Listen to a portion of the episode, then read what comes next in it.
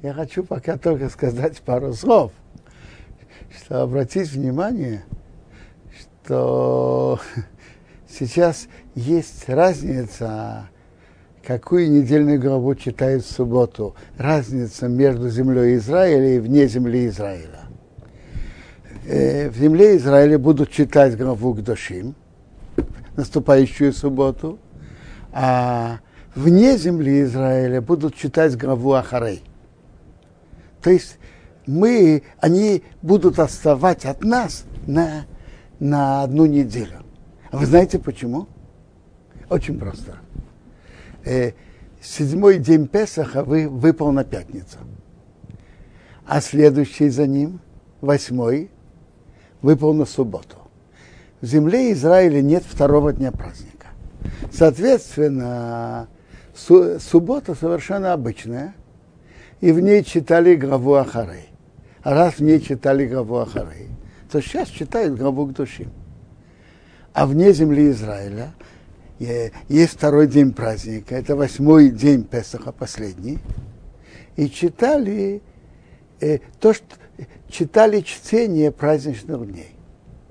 И они будут читать главу Ахарей только в наступающую субботу.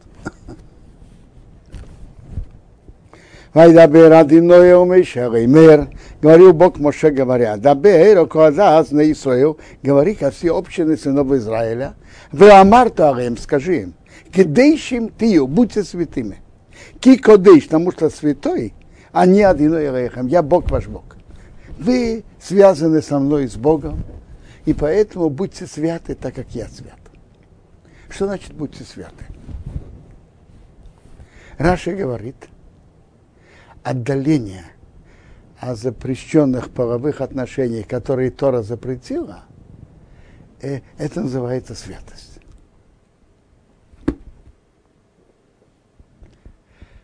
Рамбан говорит, объясняет святость это по-другому. Он говорит так. Есть действия, которые Тора запретила на, на запретила еврейскому народу определенные отношения, определенные виды еды и так далее. А есть а, а указание «будьте святыми» – это более общее указание. Отдаляйтесь от излишеств. То есть есть действия, которые э, прямо запрещены Торой, а есть действия, которые не запрещены. Но, предположим, об, обжорство где-то запрещено Торой? Нет. Пьянство. Есть прямой запрет Торы на пьянство? Нет. Э, или человек очень занят отношения с... Э, когда-то можно было иметь несколько жен – очень этим занят. То есть прямого запрета Торы нет. Но тот, кто так себя ведет, это противоположность святости. Так говорит Рамбан. То есть отдаляйтесь от излишеств, от излишеств, от непристойности, от, скажем, от пьянства и так далее.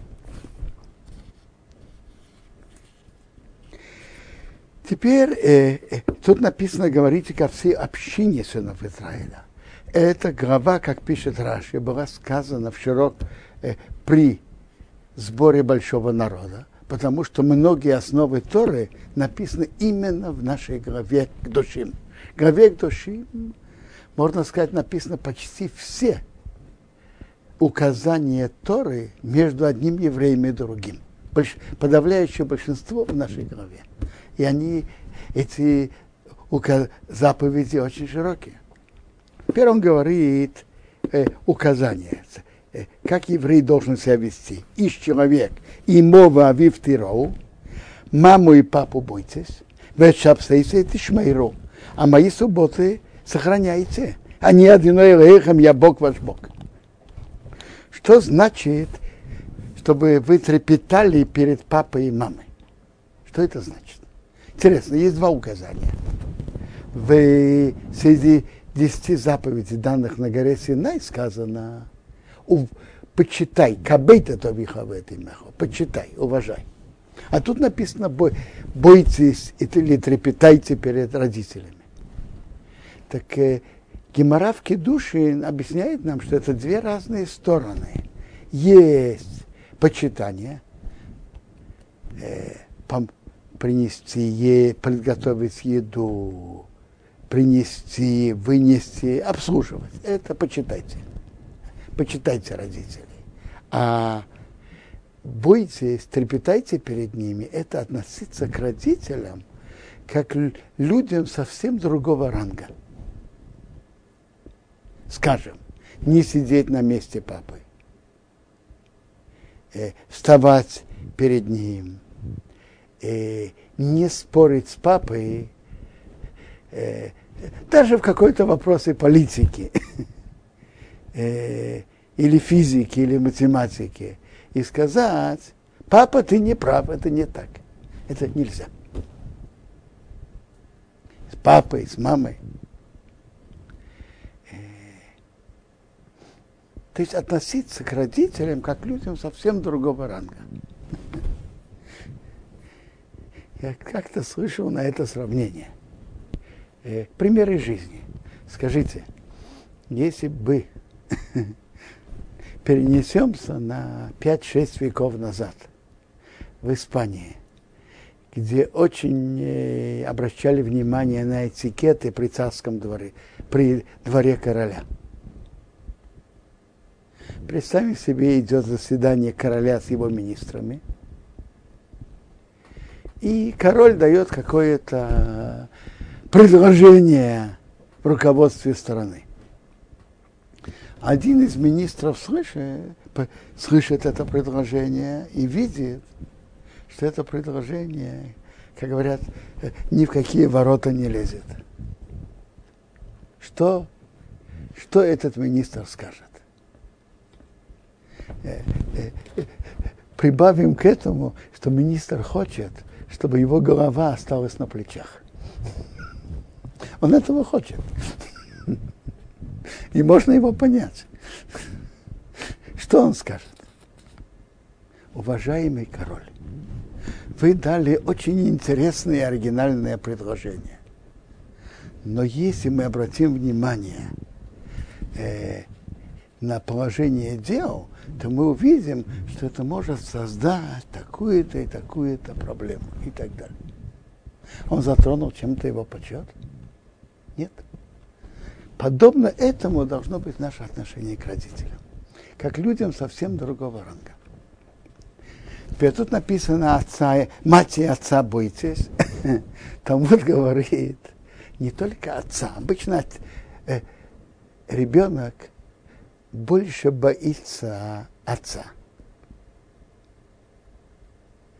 чем мать. Так не только отца, но прежде всего упоминается мать. А помочь обслужить, что-то принести ребенку, э, быстрее он послушает просьбу мамы.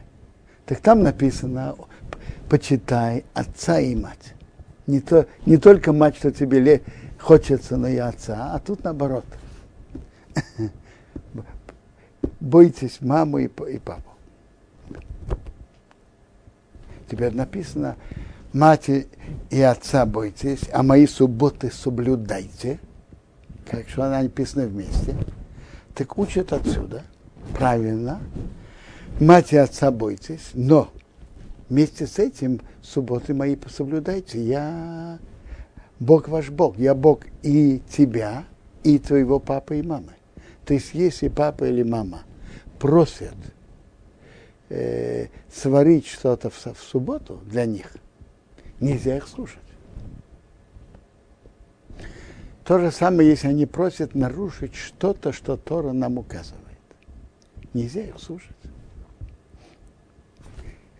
Мать и отца бойтесь, но субботы мои соблюдайте. Ведь я Бог ваш Бог. Я Бог и твой, и твоего папы. Аутифну элоэлилим. Не обращайтесь к идолам. Значит, не обращайтесь к идолам. Не интересуйтесь, как там буддисты или другие идолопоклонники, каким путем они служат своим идолам и так далее. Не, не, не занимайтесь этим. Не поворачивайтесь к идолам. Вылитых идолов рейсасовахам не делайте вам. Они одиное рехейхем. Я Бог, ваш Бог. То есть еврею нельзя сделать идол, даже если его кто-то просит. И готов заплатить большие деньги. Вехис из Бахузавах шромим радиной, когда принесете жертву шрамим. Привыкли переводить мирную жертву радиной перед Богом. Лецинхем тизбаху. Приносите это, что-то было вам желано. Беем зивхахам йохе умимохрос в день принесения, в день, когда вы режете его, будет едено, чтобы было съедено у мимохрос и на завтра. Вана и сора адьема шлиши, боишь и сорев. А то, что останется до третьего дня, будет, должно быть сожжено в огне. То есть шламим имеет максимальное время права есть. Это можно есть в тот день, что резали, и на завтра. Предположим, вот если бы стоял храм, и кто-то принес бы такую жертву, допустим, сегодня утром, можно его есть сегодня, ночь между сегодня и завтра, и завтра до захода солнца. А что, что остается, надо на, на послезавтра утром сжечь в огне. А если съедено, будет съедено в третий день, Боим Ашлиши, пигу это противно, лаирот, не будет принято. Вейхов, а кто ест, а вейна ест, будет нести свой грех. Кескиде шадиной хилил, потому что он сквернил святость Бога. В них ресо анефеш ахи меамео, и будет отрезана та душа от своего народа. Вообще есть два закона. Первое, если осталось мясо от жертв, на третий день кто-то ест, так это противно. И тот, кто это будет есть, ему полагается э, карет, отрезание его души от источника. Есть еще закон, если кто-то во время, когда он резал, или когда брызгал кровь Коэн, имел в виду, чтобы есть после времени, тогда же потом он захочет есть эту жертву вовремя, эта жертва уже противная. Потому что при, при действиях, которые были при принесении ее, было, было сказано, что ее будут есть после времени, то эта жертва уже противна. Ее нельзя есть, и кто ест, полагается карет, отрезание души. А теперь мы переходим в отношениях между людьми. Забота о бедных. Когда будете женать жатву вашей земли, рисхала не заканчивай по сотхоликцер край твоего поля сжинать. Верекет к цирхо рейс ракет. Единичные э, колосья твоей жатвы не, не подбирай. То есть, если упали единичные колосья, один или два, не подбирай. Верха, это интересно. Тогда, как мы читаем в книге Рут, э, э, кто-то был бедным, и у него не было поля. Обычно люди жили за счет своего поля. У кого не было своего поля. Так э, при жатве оставляй край поля не, не пожатый.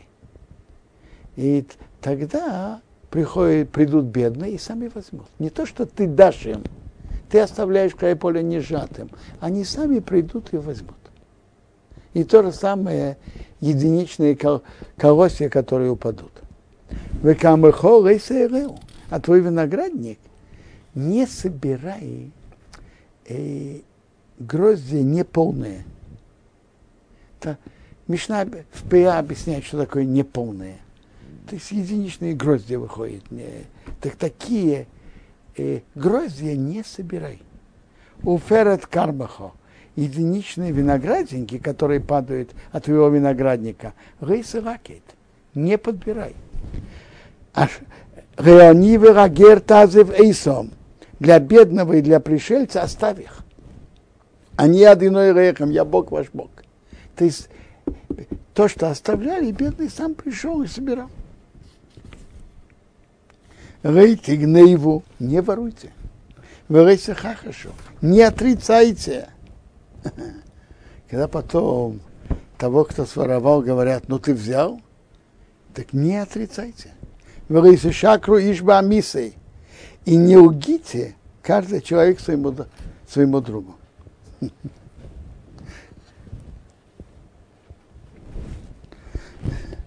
Я видел, я слышал шутку. Тут написано в множественном числе «не воруйте». По-настоящему на Рашона Кодыш нет, нет такого, чтобы кого-то называли множественным числом, потому что он уважаем. Нет, нет такого на иврите. На других языках есть. Я слышал шутку. Есть такие, как бы считаются люди очень уважаемые. Но бывает, что они воруют. Уважаемые, вы, пожалуйста, не воруйте. Велес еще в двишми шокер. Не клянитесь моим именем ложно. Вехирал то ты осквернишь от Шемелехо, имя твоего Бога, а не один я Бог. То есть, если человек клянется именем Бога ложно, он оскверняет имя Бога. Как это? Он хулит имя Бога. Почему? Потому что что такое клятва? Клятва связана с именем Бога. И содержание клятвы, чем человек клянется всегда, что это значит? Как э, самым святым, что есть. А что есть самое святое в мире? Существование Бога. Так ложно клясться – это хулит имя Бога. Вейсашекес реахо, не, не грабь твоего товарища. Э, вот лашик это значит, кто не платит работнику, твоего товарища. Вейсик сделай не грабь. Рейсолин, чтобы не переночевала пура сохир, работа наемного рабочего, и с тобой от бока до утра. Значит, если кто-то у тебя работал и закончил до заходом солнца, ты должен ему заплатить в течение ночи. Кто работал ночью, ты можешь ему, ты обязан ему заплатить до захода солнца.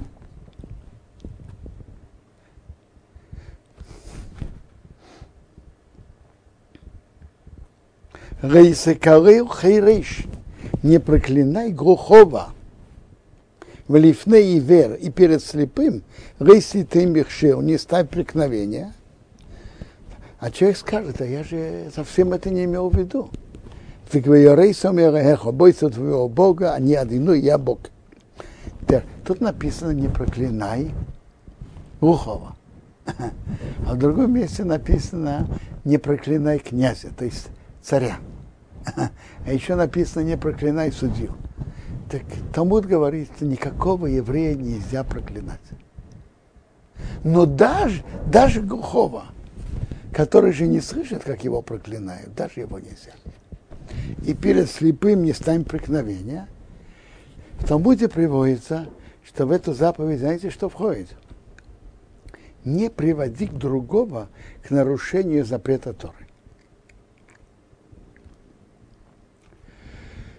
Допустим, кто-то назир принял на себя обет назарейства, ему нельзя пить вино.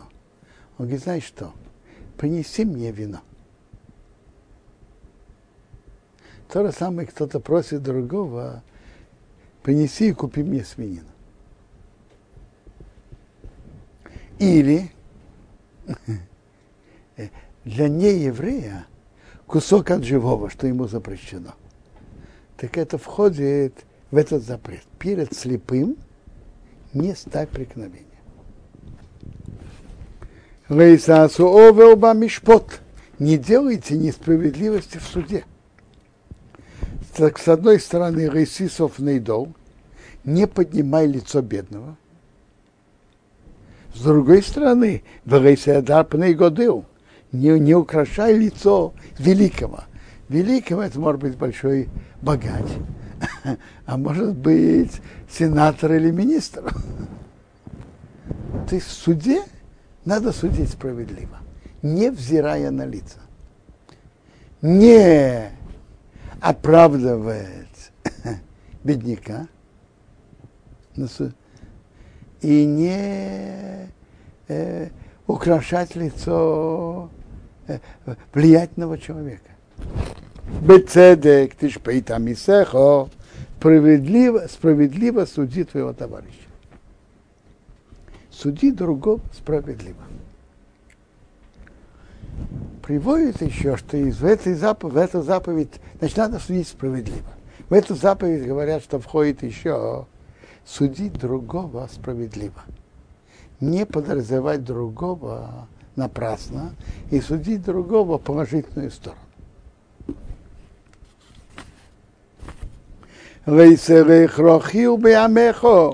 Не иди сплетничай в твоем народе. Не говори на другого сплетни, или не говори на другого что-то нехорошее, что он сделал то-то и то-то. Э, даже это правда. Не стой при, при проливании крови твоего товарища, а не от иной ебок. Почему поставлены одна возле другой эти две заповеди? Не иди сплетничать и не стой при проливании крови твоего э, товарища. Во-первых, что значит не стой при проливании крови твоего товарища? Если кто-то из нас знает, что евреи находятся в беде, опасность бандитов, разбойников, опасность пожара, утонуть и так далее, э, злые звери – ты, ты обязан приложить все твои возможности, чтобы его спасти. Не стой при поливании крови твоего товарища. А почему написаны эти две заповеди одна возле другой? Они связаны. Если кто рассказывает сплетни о другом, то может быть тот, о ком рассказывает сплетни, он услышит, как кто-то говорил о, о нем так-то и так-то, он не захочет спасти того, кто это, кто это рассказал, или того, кто это делал. Так одно может привести, одно нарушение приводит к нарушению другого. Не, не рассказывай сплетни. А давайте определим, что значит, в чем запрет Торы не рассказывай сплетни. Так, во-первых, как Рамбам определяет, нельзя рассказывать что-то плохое, что-то плохое о другом еврее. Он сделал то-то и то-то плохое. Даже это и правда.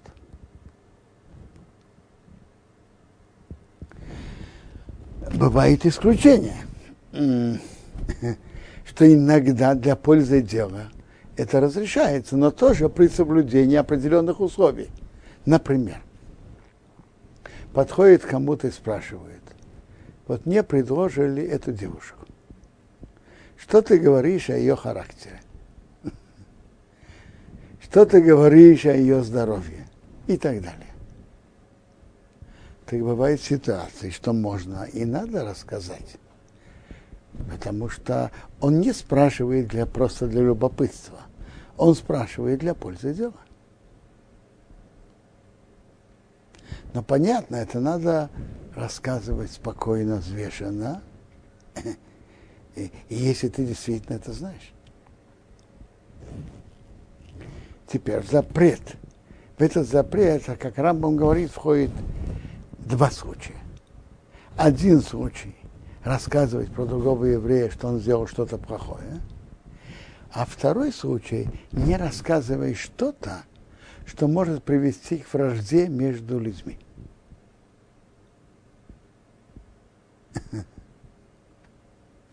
Даже ты не рассказываешь что-то плохое о другом.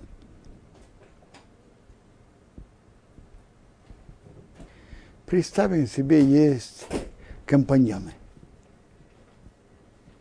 И один из них планирует, может быть, выйти из бизнеса. И он имеет на это право, так, по договоренности. И он тебе об этом рассказал, о своих планах, советуется, спрашивать, что происходит там, что тут. Если ты об этом расскажешь компаньону, компаньону это понравится? Нет, даже если в этом нет ничего плохого. Но тому это не понравится.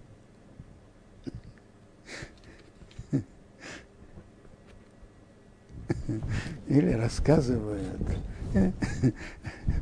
Может быть и такая ситуация. Кто-то дал большую труму на Биткнесет. Иногда, если об этом услышит жена, она может обидеться. Мне на новое платье он не был готов дать такую-то сумму. А на Бекнесет он дал такую сумму. Э, ничего плохого о муже не рассказали. А, а к спорам это может привести. Так интересно, Рамбам, э, так, так это даже если все чистая правда, но сплетни Тора запретил. Хафецхайм специально работал об этом и написал книгу э, Хафец Хаим. Хафейц Хаим о законах, э, э, что можно рассказывать, что нет. А затем он написал книгу Шмират Алашон о разные э, места в Талмуде, насколько это плохо и насколько это опасно для того, кто об этом рассказывает.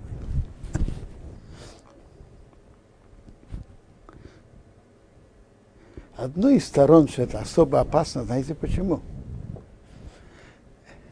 Вы знаете, что из основных качеств, с которым Бог ведет наш мир, свой мир, наш мир, это мера за мером. У каждого из нас есть положительные действия, а, к сожалению, и, и отрицательные. Так вопрос, на что на небесном суде будут обращать внимание. Так во многом это зависит от, от того, как мы, что мы говорим о других.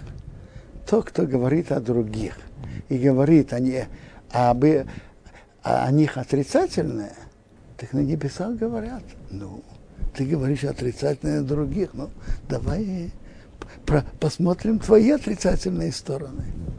А это очень-очень невыгодно. Рейсисное сохи хобил вовехо. Не имей ненависть твоему товарищу, твоему э, брату в сердце. Твой брат, значит, любой еврей.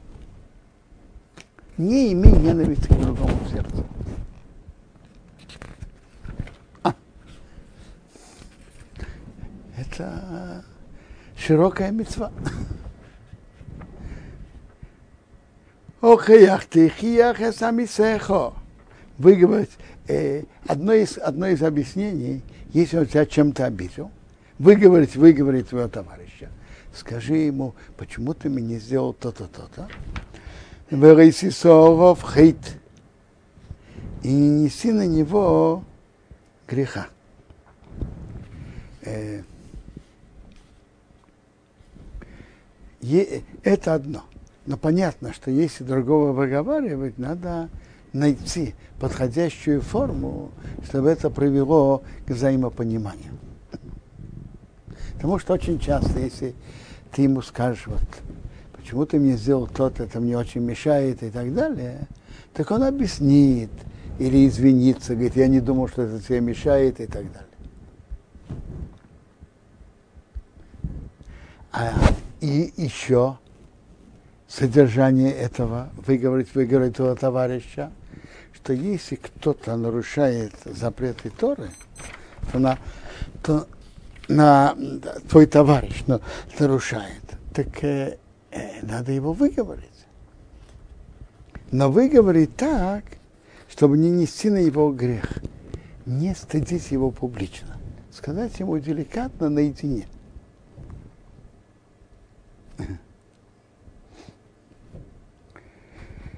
Это идет к тому человеку, которому ты можешь выговорить, и он, э, э, может быть, тебя послушает и послушает.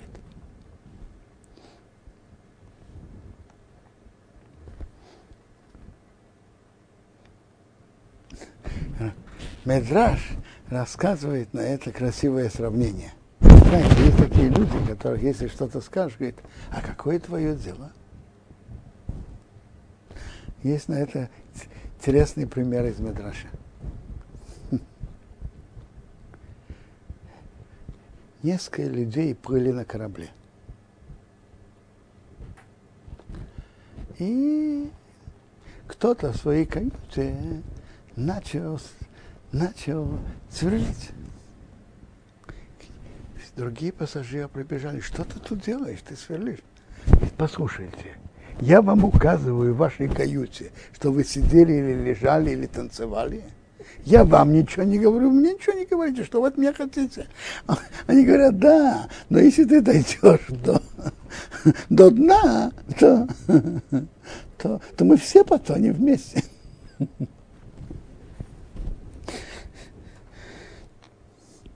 И чем кончилось? Это пример из Медраша. То есть мы, весь еврейский народ, они все в одном корабле. И каждый несет ответственность за другого.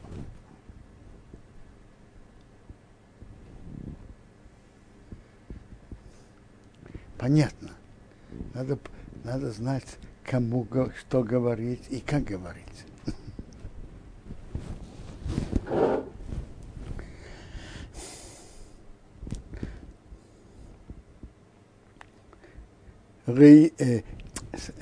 содержание этого должно быть. Э, ты же ведешь себя неплохо перед Богом, и ты наносишь сам, сам себе вред. Себе и всему народу, всему еврейскому народу. Рейси Кеймбе. Ну, понятно, что это надо делать разумно и знать, кому что можно говорить.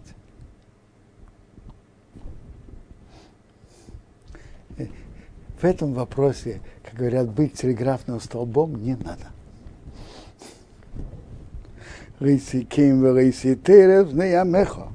Не мсти и не сохраняй злобу сыновьям своего народа.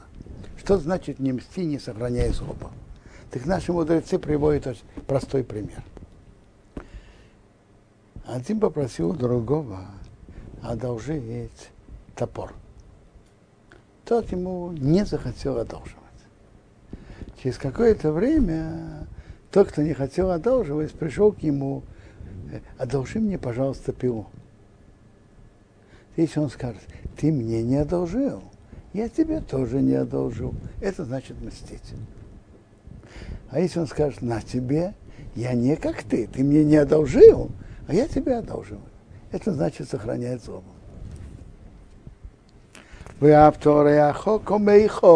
Люби твоего товарища как себя, а не одиной я Бог. А, эта мецва очень широкая. Люби твоего товарища как себя. А что значит люби твоего товарища как себя? Я вас спрашиваю. У кого-то есть товарищ у него есть, я не знаю, вилла, деньги в банке, это э, несколько машин. Это значит, что он должен поделиться с ним. Не это то, что велит нам Тора.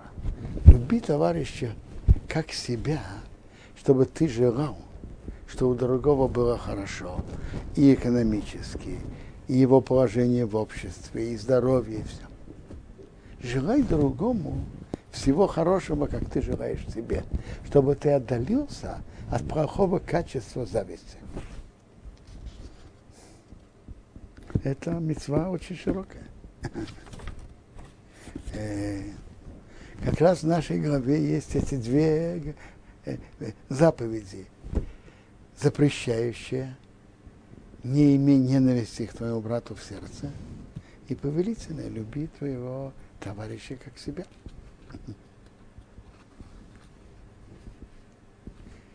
А на практике рассказывают же про Илеля. Когда один человек, который интересовался еврейством, спросил его, скажи мне, а что, что Тора нам указывает, пока я буду стоять на одной ноге? Что ему его ответил? То, что ты не хочешь, чтобы тебе делали, не делай другому. Что еще раз можно? Э, то, что ты не хочешь, чтобы делали тебе, не делай другому. Это очень широкое правило. Каждый из нас хочет, чтобы над ним говорили приятно и интеллигентно.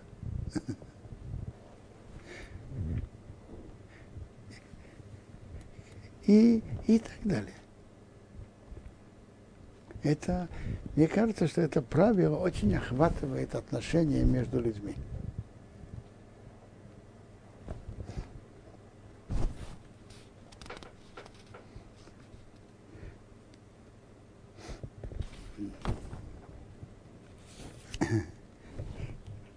Интересно, есть мицвод, связанные с разными органами. Вот, например, когда мы читаем шма, это мы говорим устами. Тфилин мы накладываем на руку и на голову. А любить твоего товарища как себя и не иметь ненависти к другому, это связано с сердцем.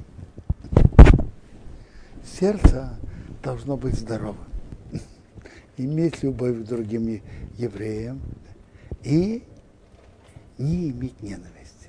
Вы знаете, что говорят врачи, если у кого-то сердце больное? Что они говорят? Он очень серьезно болен.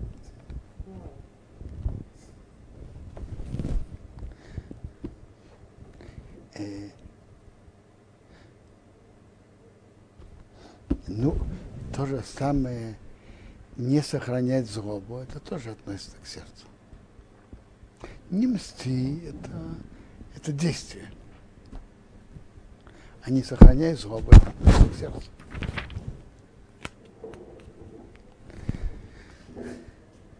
Интересно. Есть разные причины, что человек не любит другого. Одна из довольно частых причин, это знаете, какая? Что кто-то кто-то завидует другому. Зачастую эта зависть, она выдуманная. Это фантазия. Вы знаете, что говорят? Что трава на огороде другого более, зелё... другого, более зеленая. Слышали об этом? Очень часто. Бывает так. Но даже если и правда, если у другого действительно идет удачно, а у тебя, допустим, нет. И, допустим, это объективно. Очень часто это, это фантазия. Человек у себя все видит в одном свете, а у другого в другом. Так, так природа многих людей. Но даже если это и правда, бывает иногда зависть, которая приводит к ненависти. Очень часто. Скажите, тот чем-то виноват, что он, я не знаю, более состоятельный, чем ты, более уважаем в обществе, более здоровый, у женщин более красивый и так далее, и так далее. Он чем-то в этом виноват? Хм. Я вам скажу, одно из корней этого отношения, что у человека есть внутреннее ощущение, что его удачливость, я не экономическое положение, я не знаю, семейное и так далее, положение в обществе, он берет за мой счет. Та- Такое внутреннее ощущение. Но это совершенно неверно. Каждый получает то, что ему полагается от Бога. И у Бога есть достаточно дать каждому. То, что, как тебе видится, он твоему соседу послал удачу, не за твой счет. У Бога есть достаточно да, послать удачу и твоему соседу, и тебе тоже одновременно. Так это одно не имеет отношения к другому. Он не взял твое.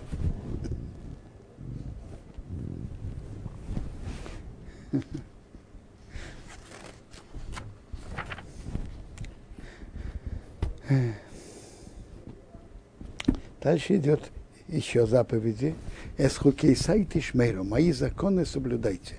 Бехемтехо рейсарбия килай. Твое животное не смешивай с другими видами. То есть нельзя скрещивать животных. Сотхо твое поле рейс из раки. Не сажай разные виды.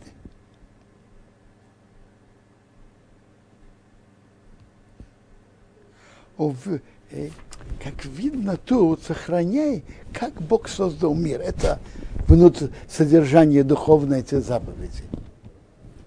Не смешивай виды животных. Не засевай поле несколькими видами. Увегет кираим шатнейс. Одежда кираим шатнейс. Рияре орехо, чтобы не взошло на тебя.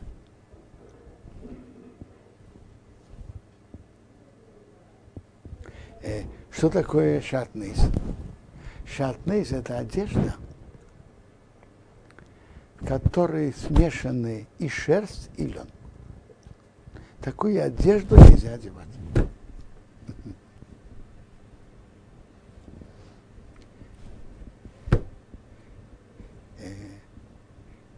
Есть тут специальные лаборатории, в которых можно отдать одежды на проверку не проверяет, нет ли там шерсти, и нет ли одновременно льна.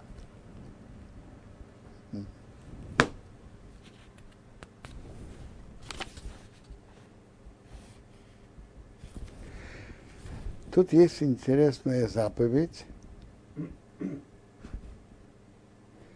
которая в наше время почти не актуальна, но есть. Вишки, ишка, сишаших вазера, кто будет лежать женщиной, виши в ханехарефес хаиш, она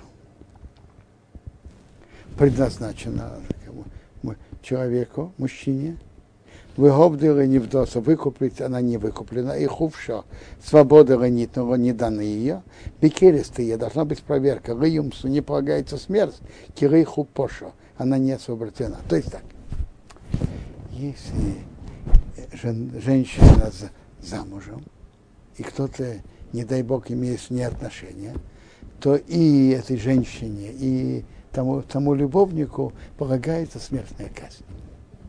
Но тут речь идет о другом случае. Э, была э, женщина, которая была рабыней, как Талмуд называет это гойская рабыня, Шевха Кнанит. И у нее было два хозяина, коллеги, партнеры точнее, и один из них ее освободил, а другой не освободил. И она обручилась с кем-то. То есть она половина освобождена, половина нет. И, она обручилась с кем-то. И кто-то другой имел с ней отношения, она еще не полностью освобождена, поэтому не полагается смертная казнь. Если она была бы освобождена, и после этого было бы обручение, полагалась бы смертная казнь обоим. Он принес свои жертвы Ашам Богу, а Песах и умеет входу в э, Мешкан, и Ошум, барана за Ашама, за грех. Вехиберова Кейн, простит на него коим бейлошем, барану ошем, лифня одиной перед Богом, а хатосы свой грех, а шахота, что он согрешил. Не сахай. Ему и будет прощено мехатосы от его греха, а шахота, что он согрешил. То есть он должен принести жертву, а ей полагается 39 ударов. Это такой особый случай. Вехисовею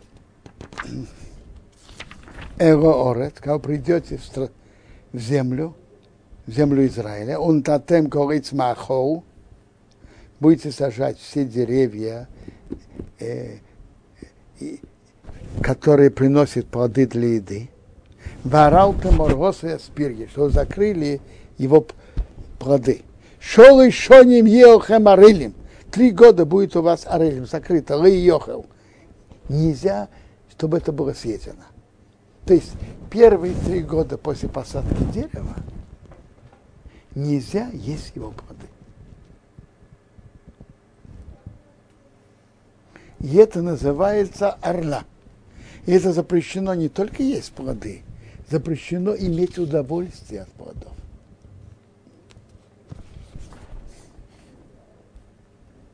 Вашон Орвис, четвертый год, Екол перья, будет все плоды, кейдеш и улим, святое, чтобы хвалить родиной Богу, перед Богом. То есть, плоды четвертого года, когда стоял храм, надо было принести в Иерусалим, и там есть святости, либо выкупить на деньги, выкупить деньгами, и когда он приезжает в Иерусалим, за эти деньги купить съедобные продукты и есть святость.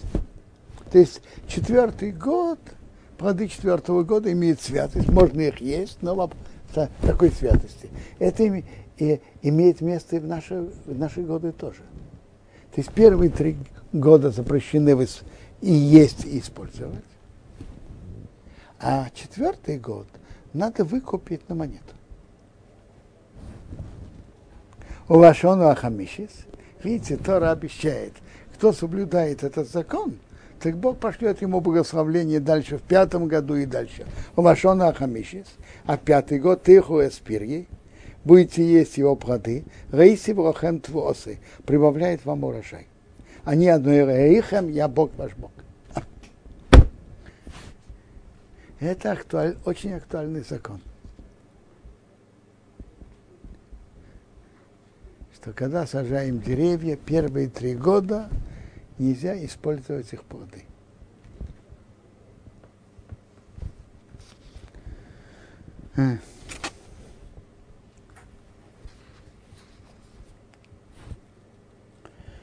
Рейсейху арадом, не идите на кровь, на крови.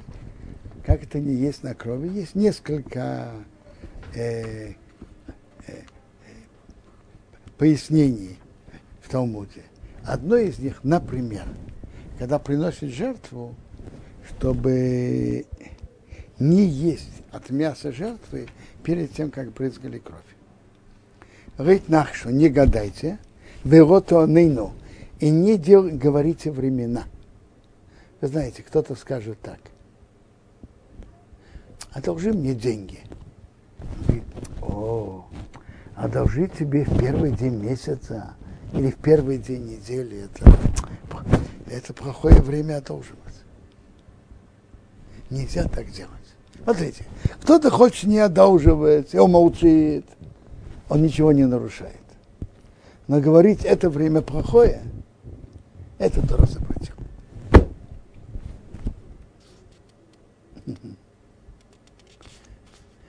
Кто-то на исходе субботы просит одолжить, э, э, боится одолжить у соседки что-то.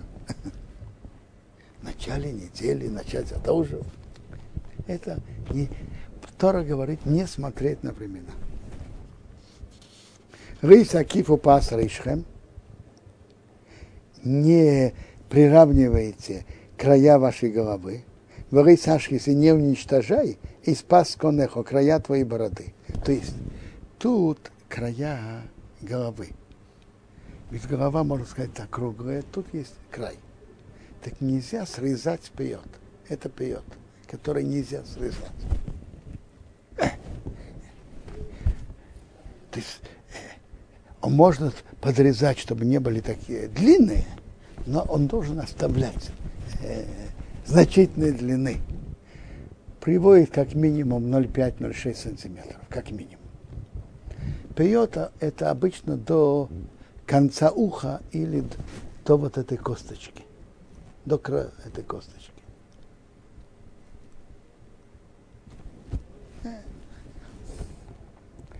А нельзя брить, брить, брить, брить бороду, бритвой нельзя. Тут мы останавливаемся.